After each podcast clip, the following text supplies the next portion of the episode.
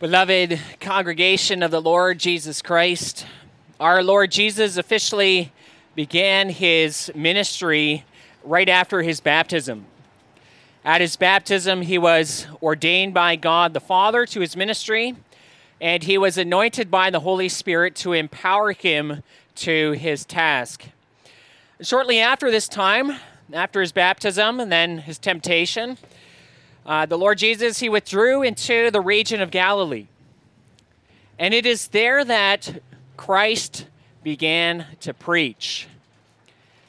And the gospel, according to Matthew, summarizes Christ's message as follows Repent, for the kingdom of heaven is at hand. Repent. That's the first word we hear recorded from one of Christ's sermons. Repent. Certainly, that shows us the importance of repentance to our Lord Jesus Christ and to our God. Now, literally, the Greek word to repent means to, to change your mind.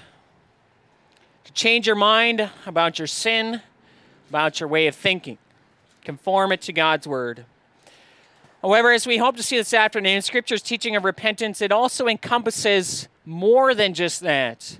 It refers not only to a changed mind, but a, a changed heart, a changed will, and, and a changed life. As we also confess from Lord's Day 33, true repentance or conversion, it's the dying of the old nature and the coming to life of the new. So I preach you God's word this afternoon with the following theme and points. In true repentance, our old self dies and our new self comes alive. And we, we have three points, and I believe the first two points are different than what you have in your liturgy or, or just switched around.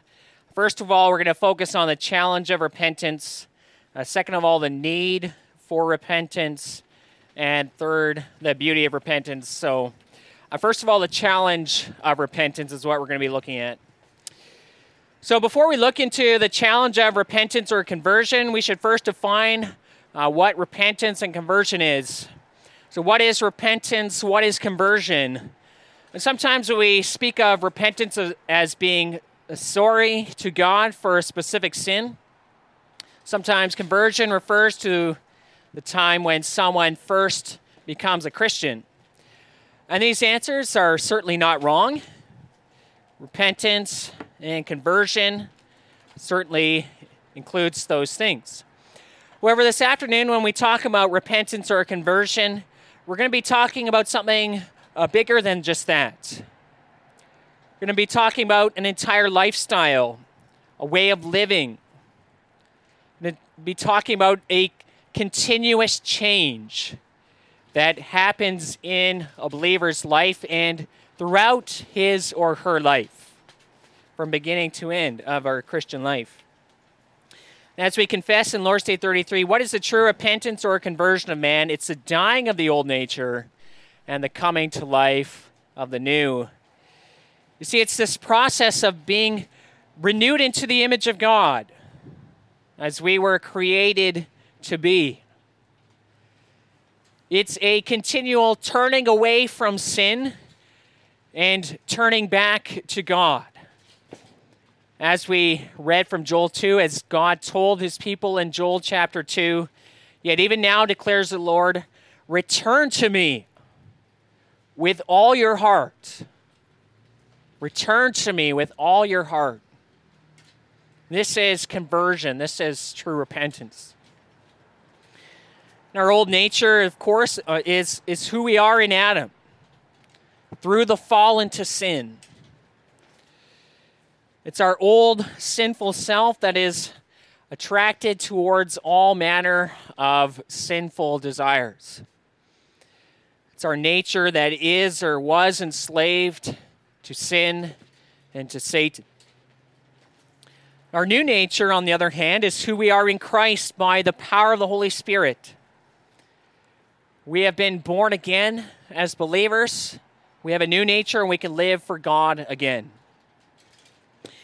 Now, because we, that is a reality for believers, because we have an old nature and a new nature, we have two different kinds of desires within us.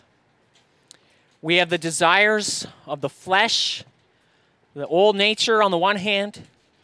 We have the desires of the Holy Spirit on the other hand.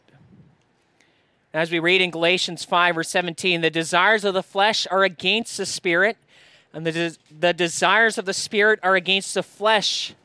For these th- two things are opposed to each other. And this is why repentance or conversion is a challenge. It's a challenge for us. These two, the desires of our old self, the desires of the spirit, they, they pull us in opposite directions. There's, as it were, a, a tug of war happening in our hearts and in our lives, a, a tug of war that happens every day. So every day is, is a battle for Christians. Battle against our old self, those old sinful desires that continually plague us. And it can be tiring. It can be discouraging at times as well. See, the dying of the old nature, the coming to life of the new, it's, it's not easy. In fact, true repentance or conversion, it, it's difficult. The old nature is a nature we're born with. We're born with a self centered nature that, is, that gravitates towards sin. And true repentance involves a change of our entire person. It means saying no to old sinful ways. It means cutting out sin no matter what the cost. It means dying to a selfish way of life. You see, true repentance or conversion, it's not like a New Year's resolution, it's not just turning over a new leaf. No, true repentance means turning away from sin, turning to God, and it reaches right to the core of our being our desires, our thoughts, our motivations, and then also our outward actions, our, our words, and what we do every day. And that's difficult. You see, true repentance, true conversion, it might disrupt our current way of living. Might mean changing how we live every day. May mean temporary hardship as we break with sin in our lives. See, true conversion, it's like a life saving surgery. It's a painful process that sometimes cuts deep. Of course, it's good, it's necessary, but it's challenging. But because of that, we might fall into the type of repentance God warned against in Joel 2. He said to his people, Rend your heart and not merely your garments. Right? Israel, they the temptation was to give a type of re- repentance that was merely superficial. A repentance that did not actually reach into their hearts. And we can easily do that too. We give, may give superficial repentance that does not get to our very hearts.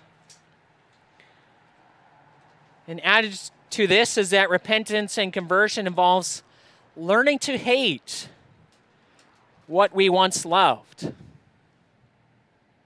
Learning to hate what's we, what we once loved. It means giving an emphatic no to something you may find attractive, something desirable, something you want to do, but is sin. You know, take idolatry,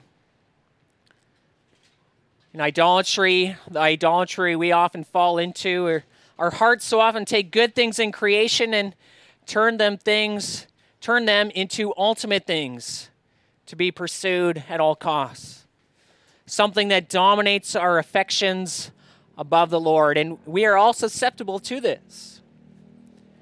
We so easily fall into idolatry. It's a, it's a default mode of our human hearts. Take also something like sexual immorality. Sinful sexual desires and emotions can be strong. They grow easily and can quickly enslave us.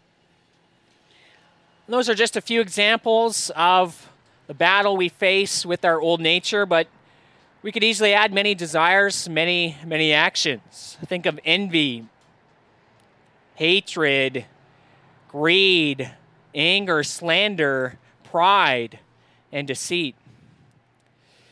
You see, there's something about these things that feels good to our hearts, feels good to our fallen heart. See, part of us wants to hang on to those things and not let them go. Or if we do let them go, maybe we, we don't want to see them go forever. We keep sin at arm's reach so that we can quickly take hold of it again in the future. Hebrews 12 puts it so well when it calls us to put off sin, the sin which clings so closely. Or some translations put it, the sin which so easily entangles. And isn't that our experience? Sin clings to us, clings to our fallen hearts. And it so easily tangles around us it's like an invasive vine that wraps around uh, other plants, choking them out. And if we are honest with ourselves, part of the reason why sin clings so closely is that we want to cling to it. We want to cling to it. Repentance, conversion means taking out the axe and cutting it away making a firm break with sin. Now, another part of wait, what makes this process of conversion so challenging is that our, our new nature, it, it needs to grow. It's not fully developed. You see, our sinful nature is what we're born with, but we need to be born again to have a new nature. And 1 Peter 1, it tells us how that happens uh, verse 3, which we did not read, it says it happens through the resurrection of Jesus Christ, but later on, which we did read, it also happens through the imperishable seed, which is the Word of God, the good news that is preached to us. You see, the good news of Christ, that Christ died on the cross to pay for all of our sins, that he rose again to conquer death. This is what makes us new, causes us to be born again. Spirit uses that word to, to give us new life. But when we are born again, we start off as infants, as babes in Christ. And this new nature needs to grow, needs to develop, needs constant nourishment from, from God's word. As we read from 1 Peter 2, like newborn infants, long for pure spiritual milk, so that by it you may grow up into salvation. And when it comes to our new nature, we are we're like children who are growing up. And we certainly don't get everything right all at once. And growing into mature Christians, it, it takes time. And the thing is, as our new nature does come to life more and more, we're, we're also going to look a lot different than, than people in this world who do not know Christ. Right? People who do not know Christ, they only have their sinful nature. And as we live according to the desires of the Spirit, it's, it may in fact invite ridicule from people who do not know God. It's going to invite insults and maybe even attack. And all these things might hold us back from living that new life as God calls us to live. that brings us to our second point. Now, seeing the challenge of true repentance or conversion, we might want to just forget about this whole process. Maybe it's just too difficult. However, the dying of our old, na- our, our old self and coming to life of the new self in Christ, it's necessary. It's not optional as if we could just take it or leave it. Uh, scripture gives many reasons why this change is necessary for all believers. We could point to uh, what we confessed in Lord's Day 32. Can those be saved who do, do not turn to God from their ingrateful and impenitent walk of life? And the answer was by no means. Scripture teaches that no unchaste person, idolater, adulterer, thief, greedy person, drunkard, slanderer, robber, or the like shall inherit the kingdom of God. Well, this teaching of Scripture does not mean that we earn our salvation in any way. However, if there is no change in a person's life, he or she is showing a heart that has not been regenerated by the Holy Spirit. And so this is this repentance or conversion is necessary for, for us to profess the name of Christ our Lord. And putting to death our old sinful self is necessary because of also the nature of sin. It's the nature of sin to bring destruction, to, to bring death. See, sin is inherently harmful. It always breaks down. See, there's no sim- there's simply no getting around that truth. You know, to put it bluntly, it's kind of like banging your head against a wall. The nature of banging your head against the wall is that it brings pain. Well, it's the same way when it comes to sin. You know, sometimes we might rationalize sin, think it's no big deal. But sin will always break down life in some way, and it will always destroy joy in the long term. Living according to our sinful flesh is a life that leads to death. It's like this with all sin. Think again of idolatry. You know, to serve idols is to seek your ultimate well being and joy in something that cannot deliver. And idolatry often leads to all manner of slavery and an addiction. And idolatry will only bring disappointment, bitterness, and in the end, death. We could go on with more of God's commandments. Rejecting authority brings anarchy, breakdown of society. Holding on to hatred, envy, and anger leads to fighting and even murder. Adultery and all manner of sexual sin destroys families and ruins lives. And lying breaks down trust and allows sin to flourish. So we need to see that. We need to see that sinful desires, they are not harmless. And if you embrace sin, you are also going to embrace pain. You will harm your own future, and sometimes the effects of sin are lifelong. Now, I do not say these things to discourage you in any way. Maybe feel the pinch of these words also as you look at the ongoing battle against sin that you have in your own life. But we do need to hear it. We need to hear these warnings plainly. Romans 8, verse 13 puts it plainly if you live according to the flesh, you will die. So we need to hear that. And all throughout Scripture, God lovingly calls his people back to him, calls them to repent, turn away from sin. This is what God often did through the prophets. Listen only to God's word through Jeremiah and Jeremiah 25. You have neither listened nor inclined your ears to hear, although the Lord persistently sent you all his servants the prophets, saying, Turn now, every one of you, from his evil way and evil deeds. So often Israel did not heed the prophets. They shut their ears to the prophets, they hardened their hearts. And one of those prophets sent by God was the prophet Joel. In, in that chapter in Joel 2, which we read, God says to his people, Return to me with all your heart, with fasting, with weeping, and with mourning. Right? Humble yourself because of your sin. Also, as we confess in Lord's Day 30, 3. Grieve with heartfelt sorrow, we have offended God by our sin. And note the urgency in Joel chapter 2. Israel was to blow the trumpet in Zion to call a solemn assembly. Together they were to grieve their sin before the Lord. And listen to all who are to be gathered for the ceremony of repentance.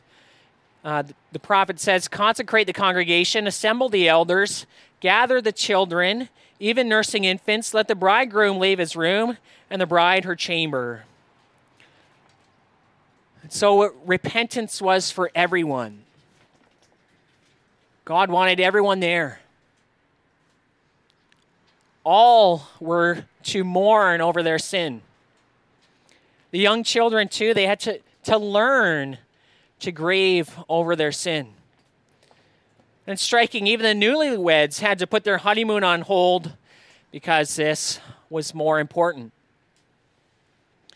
See, sin is an offense to our God. It must be repented of. And how could we not when we see what God has done for us? He paid for all of our sins by the death of his Son. He gave up what was most precious in his sight so that our sins might be forgiven and, and wiped away. How could we then embrace the very sin for which Christ died? And along the same line, repentance is also necessary because of who we are in Christ. This life change is necessary for us because we already have been changed. You who believe in Christ, you too have a new nature. You are a child of God in Christ Jesus. You are a new person in Christ. And that's going to change how we live. A living person's going to live like someone who's alive. Eh, a person with a new nature is going to live as a new person. Of course, it's never perfect, and it will never be perfect in this life. But there's a start, there's growth. And that was one of the purposes of Christ's saving work that we might be changed as we read from 1 Peter 1, you were ransomed from the futile way of life inherited from your forefathers. You were ransomed from that futile life with the precious blood of Christ. Right, this is one reason why Christ poured out his blood on the cross that we might be redeemed, bought back for him. And he might buy us back from that bitter slavery to destructive desires. He would save us from living a futile life of sin, a life that so many in this world are living. So, as those who have the blood of Christ by faith, we will necessarily live a new life to God. That brings us to our last point.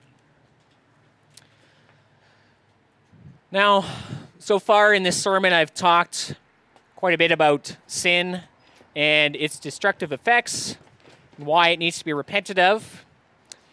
And we certainly need to hear that, but perhaps it also sounds all very negative. However, when we understand what God is doing in all this, we begin to see the, the beauty of conversion, the beauty of repentance. Know, to what can we compare this lifelong conversion, this lifelong change that is going on in uh, the lives of believers. Well, think for a moment of an old, ugly, rundown house sitting on a messy city lot. The windows are broken, the wood is rotting, the foundation is crumbling, the paint is nearly worn away, and the roof is starting to cave in. Not only that, but the, the mice and the spiders are starting to take over all throughout the inside. And there's junk and there's weeds covering the entire yard.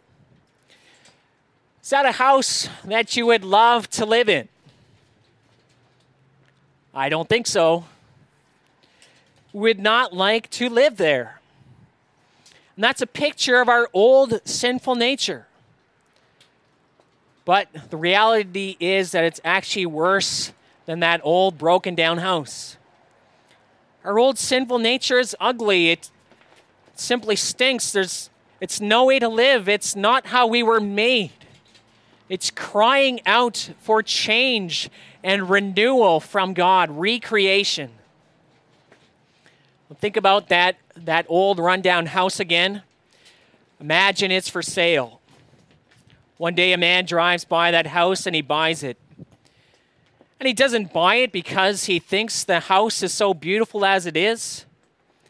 He doesn't buy it because he wants to leave it as it is and live in it as it is.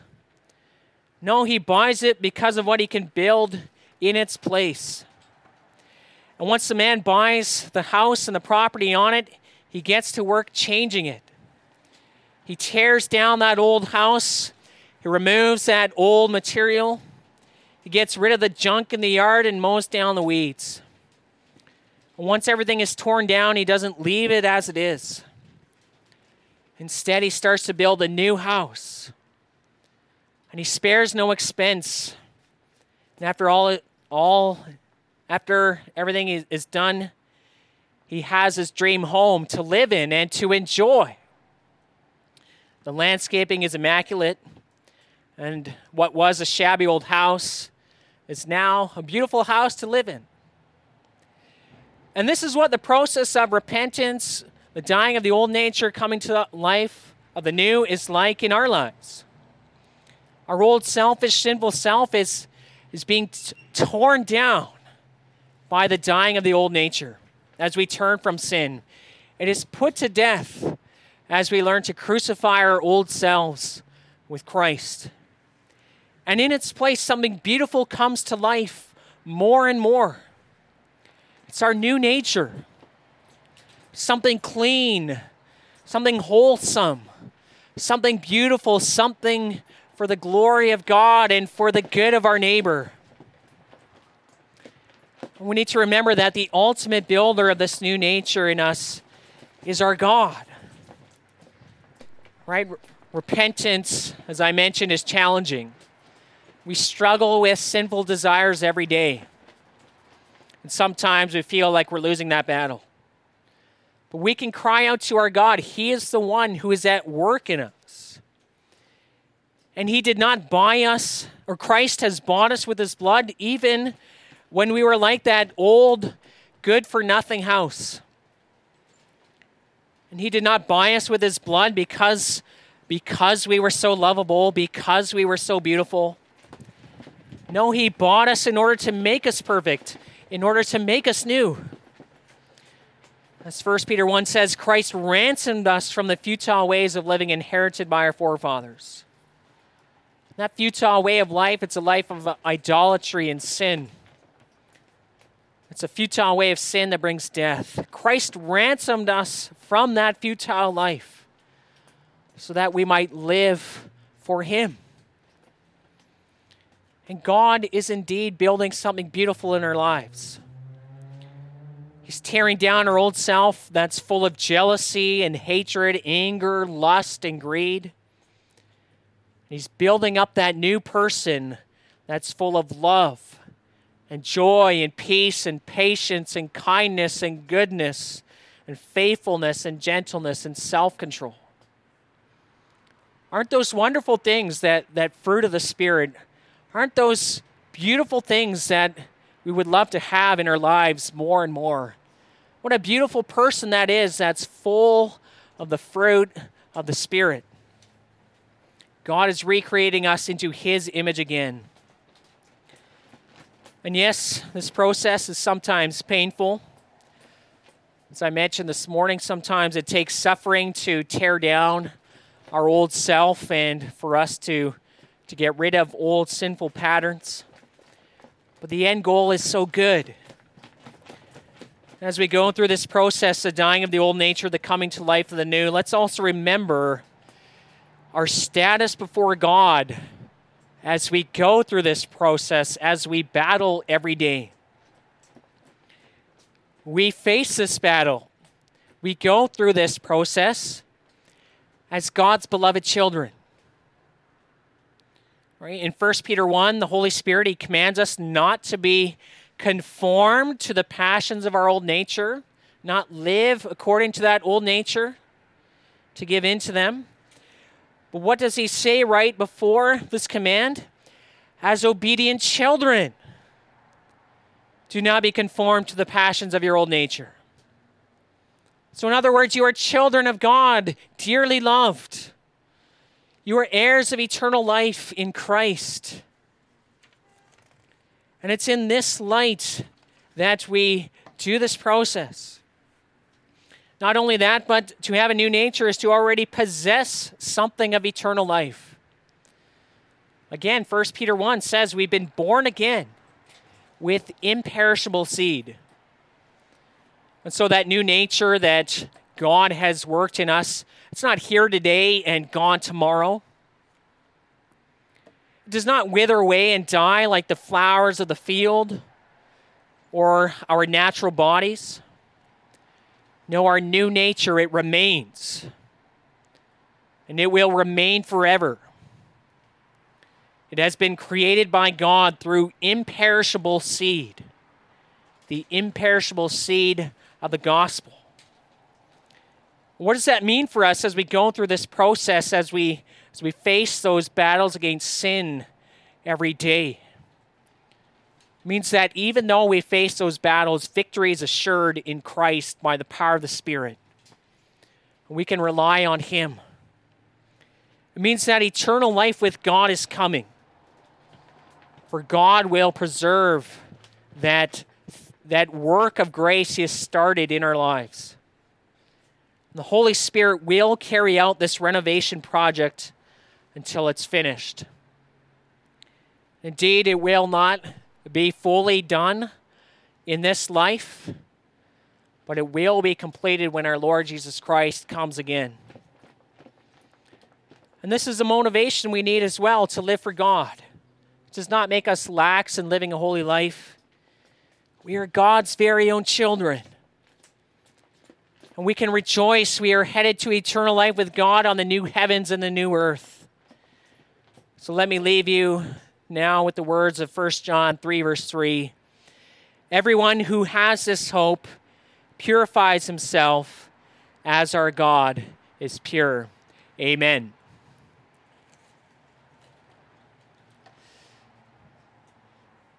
Let's now respond to the preaching of God's word by singing together hymn 48. We will sing together the stanzas 2, 3, and 4.